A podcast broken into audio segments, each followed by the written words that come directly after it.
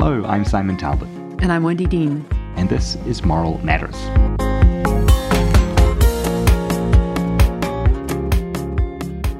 Since the start of the pandemic, we've been thinking about the disruptions that we've seen in the supplies that we have available. And we've talked back and forth between us about how just in time supply chains work or, or maybe don't, especially in a crisis, and whether we want to think about making changes to that, you know, how purchasing gets done or how hospital supply chains work as we emerge from the pandemic. So we've invited Rudy Leuschner, who is an associate professor of supply chain management at Rutgers University, to talk to us about the supply chain. And be warned, this is not an uh, super in depth uh, discussion, but it skirts the surface of supply chain for those of us who started out knowing nothing about it at all. So let's have a listen.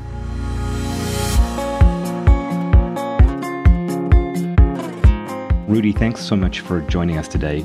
As an expert in supply chain management and supply chain finance, Wendy and I are both excited to talk to you and interested to hear some of your thoughts on both supply chain in general in healthcare, but also some of the things that have happened through COVID and through the last, frankly, two years at this stage.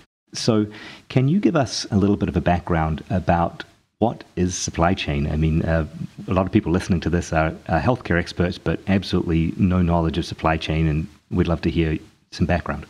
Well, first of all, Simon, thanks for having me on. And uh, when you think about the term supply chain management or supply chain, at least in the last year or so, everybody has heard it because that's the universal reason why we can't get what we want.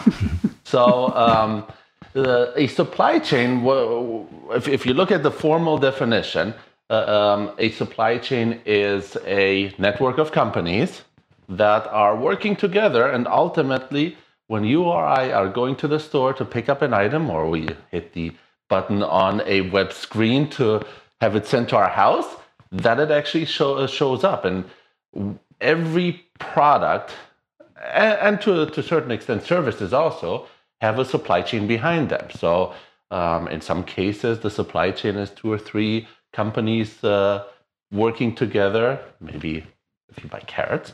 Um, and in other cases, it could be 10 or 15 tiers deep. So each uh, each company um, forms a tier and, and it goes 10 steps uh, or 15 steps down into somebody digging up a raw metal out of the ground and then ultimately it becomes a car.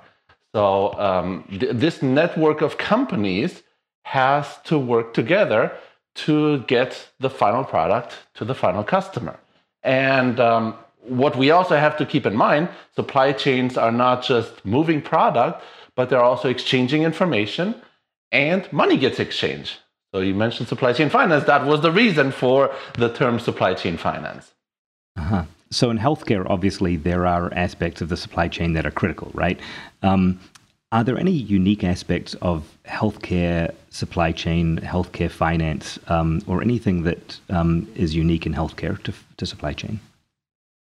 Oh, there are a lot of unique aspects, especially in uh, in, in the way healthcare is done in, in the US, which is uh, slightly different from other countries. But um, when you're looking at healthcare as a broad field, there's multiple buckets, pharmaceuticals being one, uh, healthcare supplies being a different one. With pharmaceuticals, you add layers of complexity because uh, we have the uh, organizations like the FDA and so, so on they, they mandate certain rules in terms of you have to have X amount of months of inventory on hand uh, of certain drugs and, and so on. So um, it adds uh, a, a lot of rules to the system, but the criticality of you possibly having to go into a hospital and uh, getting some treatment your, your physician and your healthcare providers need to have all of the tools at, at their disposal. So the what we would call a stock out, i.e., not having an item available, the cost of a stock out is life or death, possibly. Whereas if, if you're running out of your favorite type of cereal, maybe, I understand. For, for some people, that is pretty serious, serious but yeah. it probably hasn't ended anybody's life, I don't think. Um, so is a stock out uh, basically a back order? Well, a, a stock out is the item is not available when it is needed. It it could result in a back order. So a back order meaning it's going to show up whenever it's available, but it could. I mean, in in a store, it could also mean I'm not buying this right now, and I've I've done it myself. I walk into a store looking for something very specific, and then I can't find it, and I said. I don't want it anymore. I'm done. Yeah. Which yeah. is, I mean, for, for the store, uh, store owner, the manufacturer, it's, it's all bad things. So uh, you, you, have to, to treat them pretty seriously. But uh, you, you, probably don't necessarily have that luxury in a, a healthcare setting in most cases. Yeah. Now, one of the things we see in healthcare, or one of the terms that we have heard more recently that people weren't so familiar with, this idea of just in time scheduling and just in time supply. Can you talk a little bit about what that means? Just in time was a concept that was, I, I would probably put it back to 1990.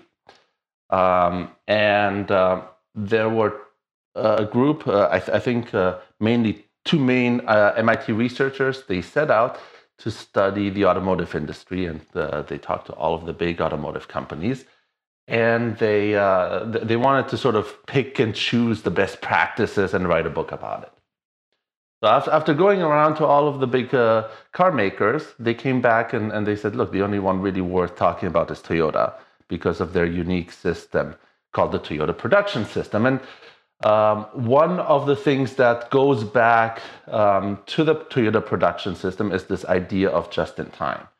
And uh, the, the origin story I, I, find really interesting because um, Toyota as a company, didn't start off making cars. They're, they're, much older than that. So they made looms, and their big invention was instead of having a loom go from right to left and left to right, they thought, well, the going back and forth is really inefficient. Have it go in a circle and, and create a circular fabric, and, and it's much more efficient. So the circular loom is their big uh, claim to fame. But then after or during World War II, they started making cars for wartime production, and then after World War II, they they thought, well, that's a much better business than looming machine. So they sent a group of engineers to the U.S., which was the pinnacle of automotive production. So they, they landed in uh, California first from Japan, and uh, they kind of saw some businesses. They saw supermarket, um, and then they made their way to Detroit and they saw the River Rouge plant of Ford, which was the marvel of automotive production at the time. They said, This is fantastic. We can't do it in Japan. We don't have the space, we don't have the land, we can't store all that stuff. So we need to think differently. And uh, then they remembered seeing the grocery stores in California where every morning you get fresh produce coming in. And then by the end of the day, all that produce is sold out. And, and they, that inspired the just in time system um, where having stuff sitting around was seen as wasteful. What is it sitting around? I mean, you're going to install this part into a car today, then I want it delivered today. And then my supplier has to make sure it gets delivered today. And if, if he wants to be efficient, he's getting his raw materials delivered yesterday. So nobody is really holding any inventory. The only inventory is on a truck moving from one company to the next. So um, as during the 90s, uh, or starting in the late 70s, automotive uh, manufacturing uh, or cars from Japan became more popular in the US, people started taking notice. Okay, what are they doing differently than we are? Especially their quality was perceived as much, much better.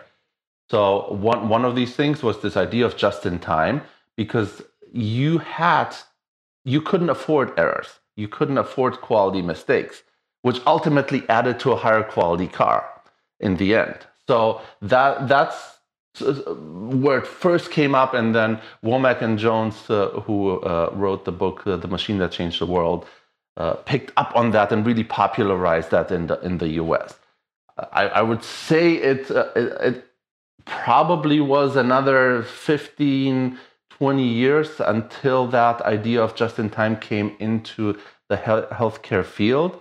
I want to say in terms of academic literature and uh, uh, healthcare um, organizations looking into it. It was uh, after 2000 that they really picked up, maybe even to, uh, mid 2000s.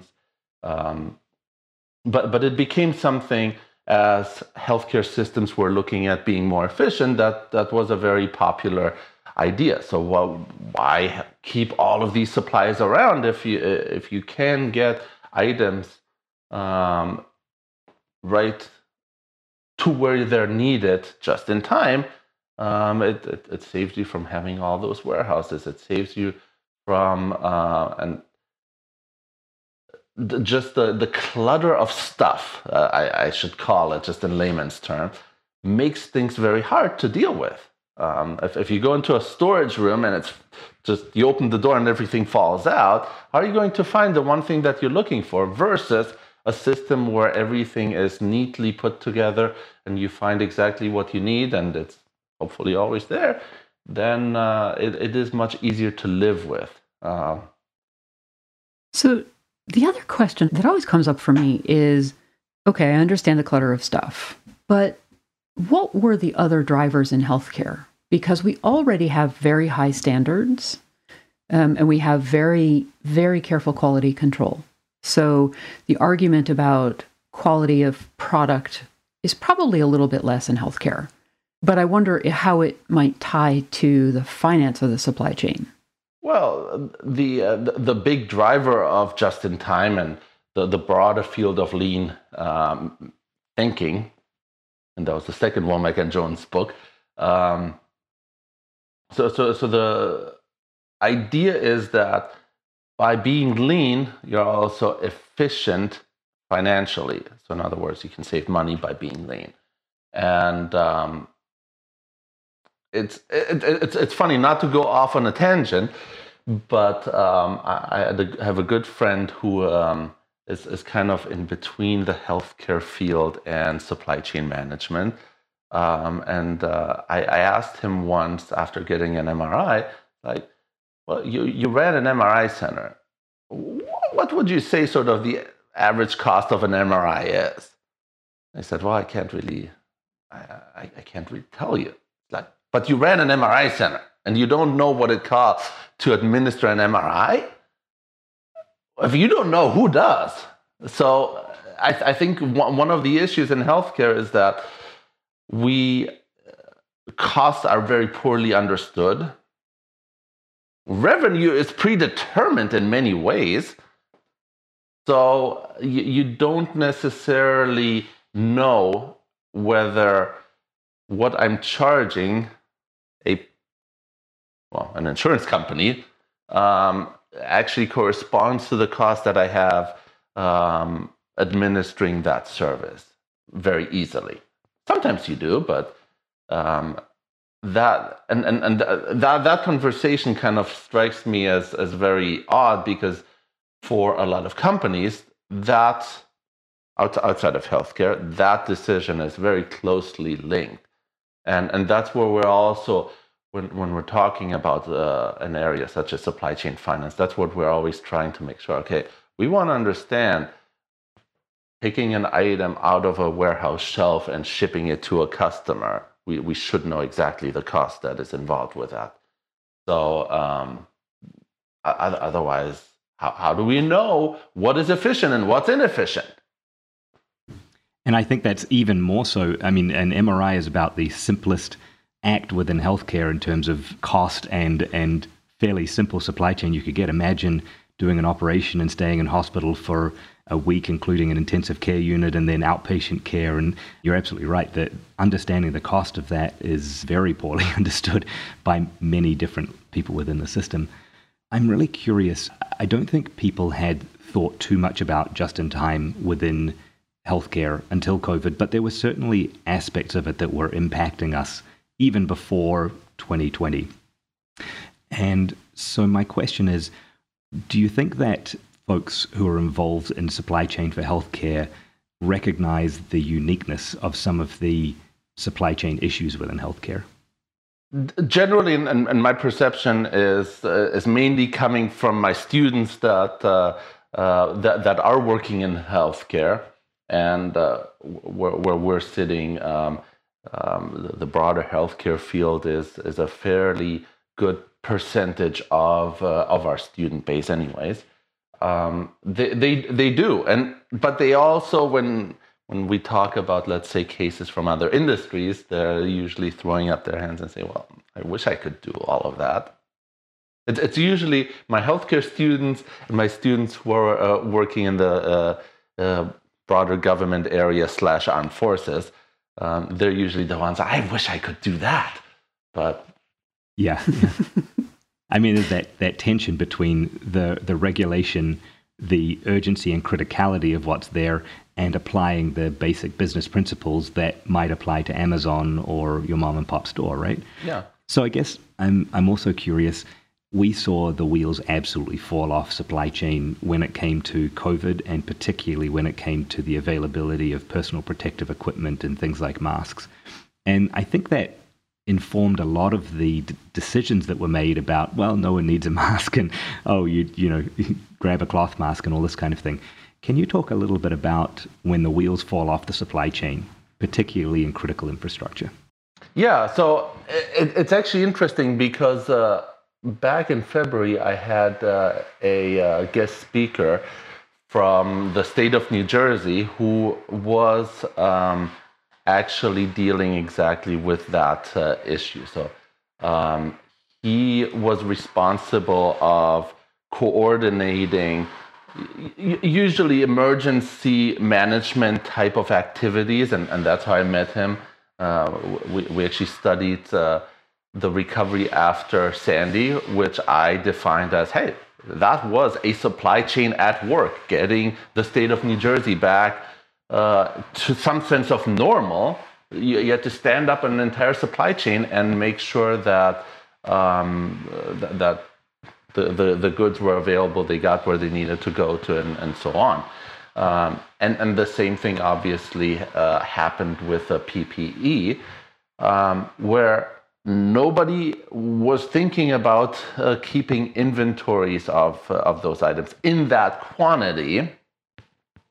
So, um, what, what we saw with that, at least in, in, the example of New Jersey, and, and I even saw some of the numbers, um, it took until about summer where the, the supplies were at a level that uh, was somewhat manageable. So the the problem that everybody was having with PPE is this uh, nagging thing, uh, what we call lead time. So the lead time is the time between me placing an order and the order being received.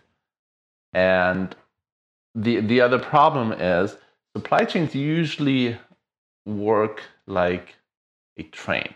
So so a train works its best at a certain speed. Um, I have about 10 minutes of train simulator training uh, in my life.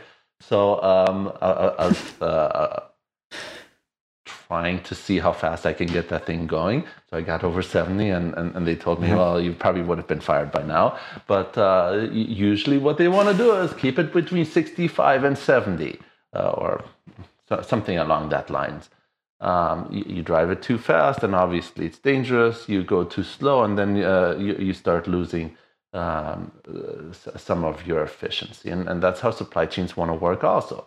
Um, you, you want to drive them at a certain speed. But now all of a sudden, you want them to produce two times or three times as much as uh, as, as they're used to. And, and uh, these changes are possible but not in the time that it was required. So um, all, all, of a sudden, you, you, are shooting for triple and quadruple, 10x the supply, and that just isn't physically possible.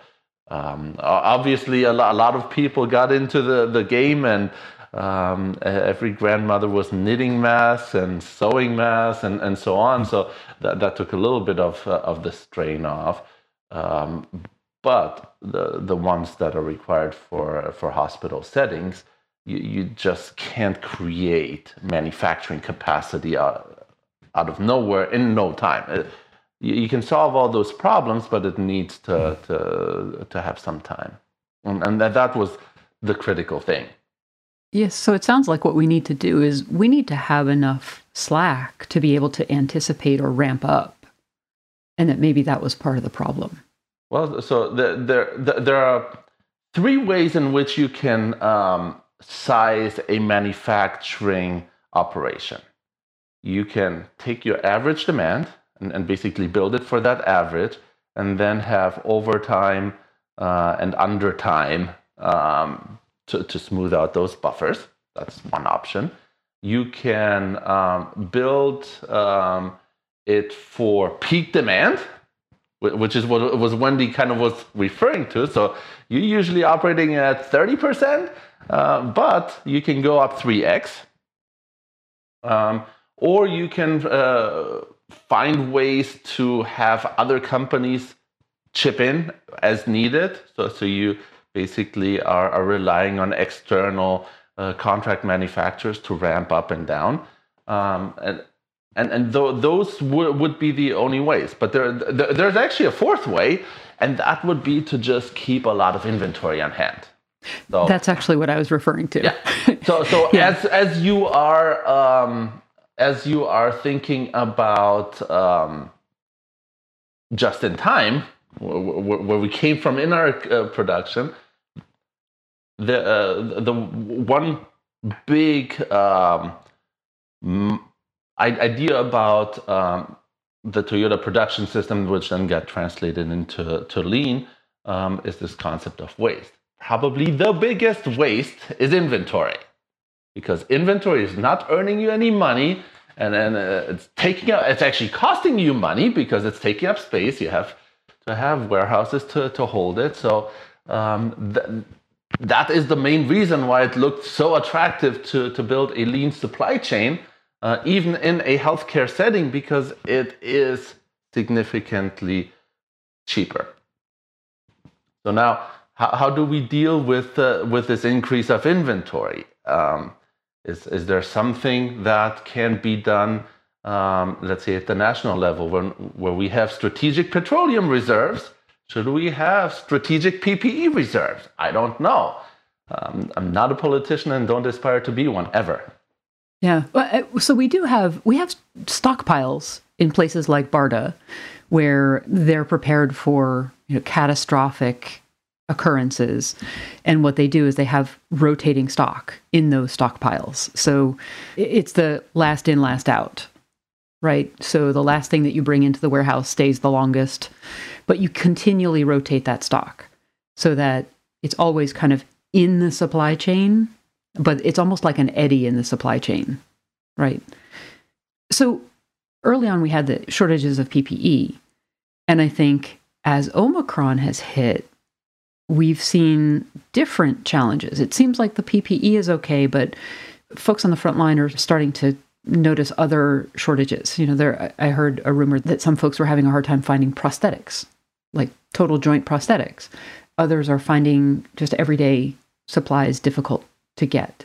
And I wonder what you've seen from the beginning of the pandemic to now as Omicron is coming back and hitting really hard and maybe impacting the supply chain in a different way? Yes. So, so the, and I shouldn't use the word interesting, but it is interesting. Um, the the problem was, and, and, and remember the train that wants to go 65 miles an hour.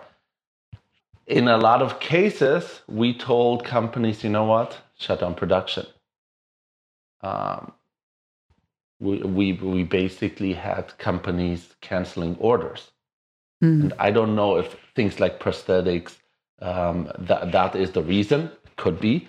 Um, but we definitely we have confirmation of that in the automotive industry. So if you're looking at car dealer lots, they look rather empty these days. And they're, getting better, but but they still look rather empty. And if, if you dig into the reason, um, a lot of car plants were idled, which uh, I worked one summer at, at a car plant, and they told me the one thing we never ever do is idling. Um, mm. we, we don't shut down.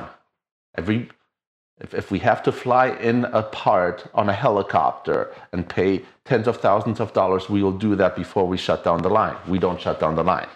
But they did, they did during the beginning of the pandemic. And they also canceled orders to their suppliers because typically that's what you do. You don't want to just keep orders coming in uh, of all of these spare, uh, not spare parts, but parts that will be installed, uh, raw materials and sub-assemblies that will be installed into cars um, when you're not producing, because again, uh, you, you want to keep uh, keep it all in balance. And the one critical thing was uh, computer chips that go into cars, and cars these days have many more computer chips than they used to. And the chip manufacturer said, "Okay, you cancel the order, that's fine, but I have a." a whole host of new orders that I can get in making webcams for Zoom calls. So a lot of them started switching over to different level of technology. Um, and the chips that uh, go into webcams are very different than the ones that go into cars. So, so now they have difficulty bringing those semiconductors back into production. So the, the, the balance of things was just very much disturbed um, by the pandemic and, and some, some of these uh, decisions of shutting down plants, lockdowns, etc., etc. Um, and and it, still new, um, I guess, ripple effects are coming to light that we didn't even anticipate ahead of time. So I, I have a question about um, sort of a theoretical question. Let's let's pretend you're the czar of the world, and I think we agree that having deficiencies of some things matter far more than others. Cereal, not such a big deal, but PPE or major medical supplies, obviously a, a really big deal. What could we do differently? What could we do better? What should we change for the pandemic that's going to hit us five years, ten years, fifteen years from now? What what would we do better? Can we wait maybe and can we push the next pandemic to maybe 50 years or so? I don't think i'm quite ready for it in 5 to 10 or 15 years but anyway um, totally good with uh, that. so when there are a couple of I, I, guess universal principles when it comes to, to supply chain management. The, the one would be um, to, to ha- use multiple suppliers for everything. So um, in general, and having studied that uh, in my dissertation a lot, in, in general, most uh, companies uh, are fairly comfortable with about three suppliers for the same items. And, and it's not that we're doing a third, a third, a third to each supplier. We're probably doing 70 to 80% on our main supplier, and then we have one at 20% and maybe one at 5 to 10%. So, so that we have three suppliers but most of our supplies come from our preferred supplier. But in, in case something happens to, to that supplier, we can switch over and, and we have two additional backups. I think as companies have gotten very comfortable with things being, being reliable and uh, being very predictable, that, that decision was easily re- reversed because Usually, the reason why you give your number two supplier less business is because they're probably a little bit more expensive, um, or their quality is not where you would like it to be, or a combination of uh, of the two, or other factors. So um, this uh, thinking of building in resilience was a little bit uh, less um, acute. Um, I, I, think it, it is an interesting thing to, to consider. In, in addition, you probably want those suppliers to be geographically dispersed. It doesn't help me much if it's uh, two factories that are sit- sitting next to each other when uh, an earthquake is uh, putting them both out of commission. So um, you want some geographic dispersion. It probably doesn't help when uh, the majority of certain supplies are coming from one region, one country, wherever it may be, not to, to, to get into those types of decisions. But for example, China shutting down a port is, is going to have an impact on the types of goods that uh, are coming over here.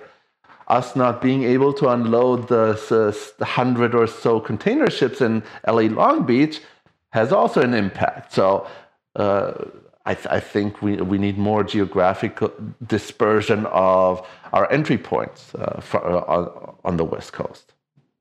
So the, the, the, this dispersion and uh, redundancy is, is one big topic. And are these things that uh, uh, this is not intended to be a political question, but it comes off as one. Is this something that needs to be regulated, or can free markets do this themselves successfully? I, I, I'm a believer, and I have hope in the free market. Um, but we also have to consider how how did the economy as a whole kind of converge to the situation that we're in. Um, I think when leaders are making decisions looking at only one factor and, and, and they're um, not aware of other factors that could uh, be at play, um, I think uh, th- then we get imperfect decisions. Obviously, uh, nobody remembers a situation like the last two years. So, so hopefully, this, uh, this will impact uh, decisions going forward. I mean, we, we all remember uh, our grandparents uh, who lived through the big, uh, uh through the Great Depression, um, had a very interesting way of handling things. They would never throw anything away, for example. Um, so that uh, that experience informed their life going forward. So so hopefully a, a lot of the decision makers are looking at at the situation now and are saying, okay, we, we need to rethink this. And we've seen growing um, trends in terms of companies are saying, we don't want to be just in time, we want to be just in case. Um, so um, that, that, that is one change that I can clearly observe. And um, I, think, uh, I, I think that's a good sign.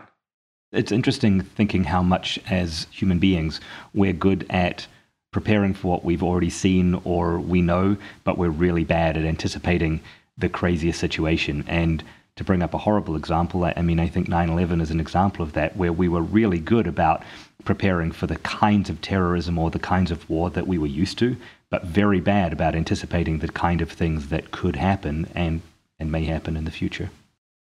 Absolutely. That's a great example.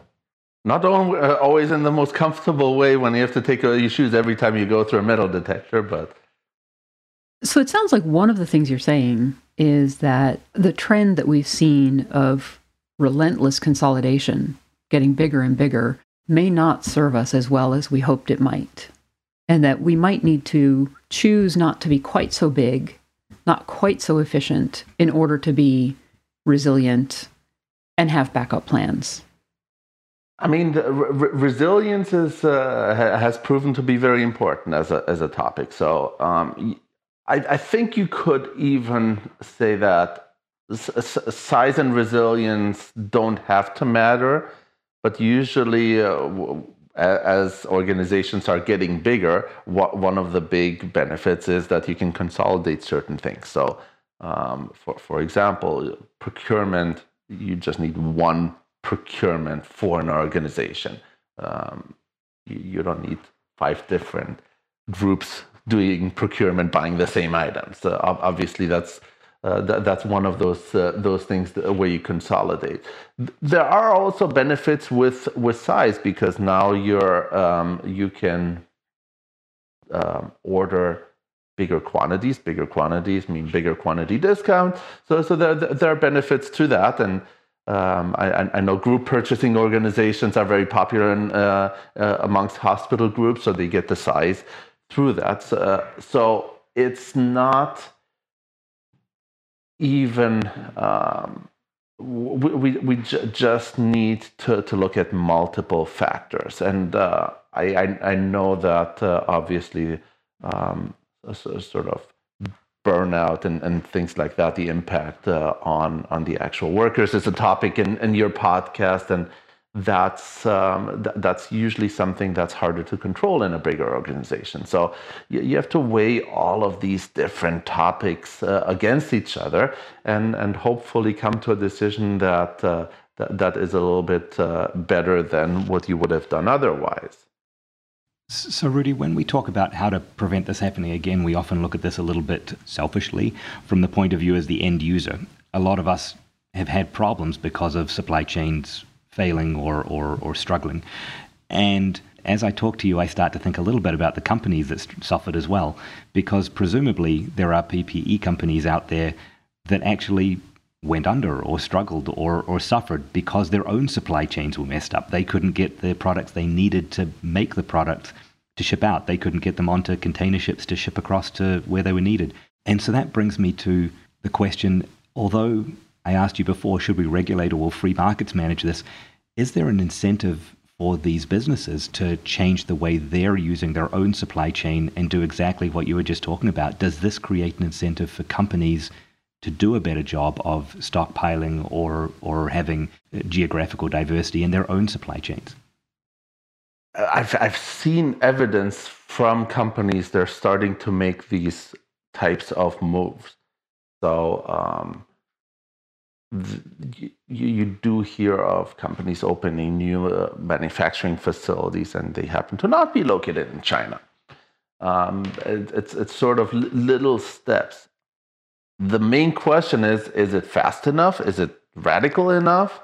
Um, that that remains to be seen. But we're, we're starting to see evidence of, of people moving in in that uh, direction for sure. I think uh, the the, the other part that uh, we have to, to also consider is you whenever you add more complexity to a supply chain um, it becomes more difficult to manage. So um, it th- th- there's there's a, a reason if i'm just dealing with simon okay, the, the two of us can uh, can probably come to a decision very quickly, and, and if, if we involve five other people, it, takes longer and uh, it just becomes harder, even if, if the decision is really where are we going to go to dinner type of stuff. Um, so so you can see how it quickly can spiral out of control. And um, for, from a supply chain thinking, I remember. Um, uh, one, one of the books I was uh, helping to, to write, um, on, on the back cover, we had um, a quote from a senior supply chain professional, and he said, um, Complexity in supply chains is a cancer that we all have to battle. Um, and trying to be deliberate in your decisions and, and really make sure that you make the right decisions um, and, and use it in good processes is, is a way to uh, to combat this. So, yes, ab- absolutely. Uh, every, every decision has an unintended consequence, and um, one of the, the, the, reasons why maybe you shouldn't do it. But um, I, I think as, as, as, as, everything's a pendulum, I, I think uh, not having a lot of disruptions has lulled us in a false sense of security and, and will probably overcompensate. And, and then hopefully we'll find uh, the middle ground somewhere. The encouraging thing for me is um, that, and, and that's for purely selfish reasons, that, that my students are going to have great careers um, going forward because I, I I used to tell people I'm a professor of supply chain management, and people were, would give me that no inquisitive look. Now, at least everybody has heard the term, so that's a good thing. Um, and so, they realize how important you are. I mean, right. it's, so, so right. for very selfish reasons, I want a lot of things to, to, to go wrong and uh, empty shells and all. No, just just kidding. I, well, Rudy, thank you. I mean, you, you fill me with some hope that um, that there are things that can be done and that people are thinking about this. So yeah. uh, we appreciate what you're doing in educating people, but also um, very much the the ideas that things are moving forward. Yeah, and I'm I'm really glad that there are folks like you thinking about this all day, every day. Yeah, we're trying. thank you. Thank you so much. No, thank you for having me.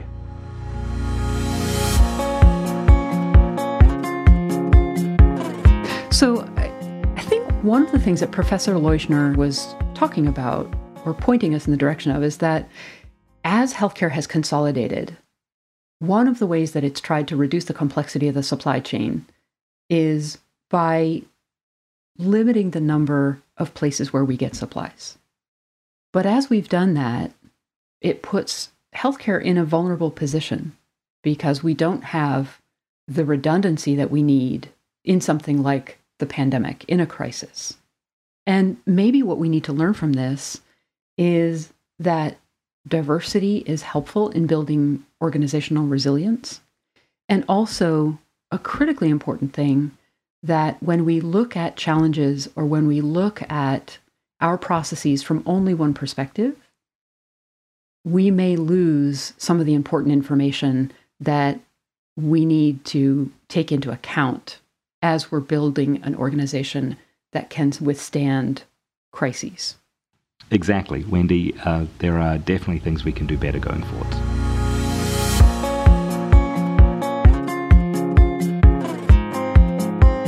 Thank you for joining us for Moral Matters. Our producer is Dave Young at Widget Studios. To learn more about the nonprofit Moral Injury of Healthcare, you can go to our website at fixmoralinjury.org. If you'd like to support future episodes of the podcast or any of the work that we do, you can make a donation while you're there. Our Twitter, Facebook, and Instagram links are in the show notes so you can continue the conversation there. And you can help spread the word by sharing the episodes with friends and colleagues. Plus, if you subscribe, rate, and review the show, that makes it easier for new listeners to find us. Thanks for listening. And stay well.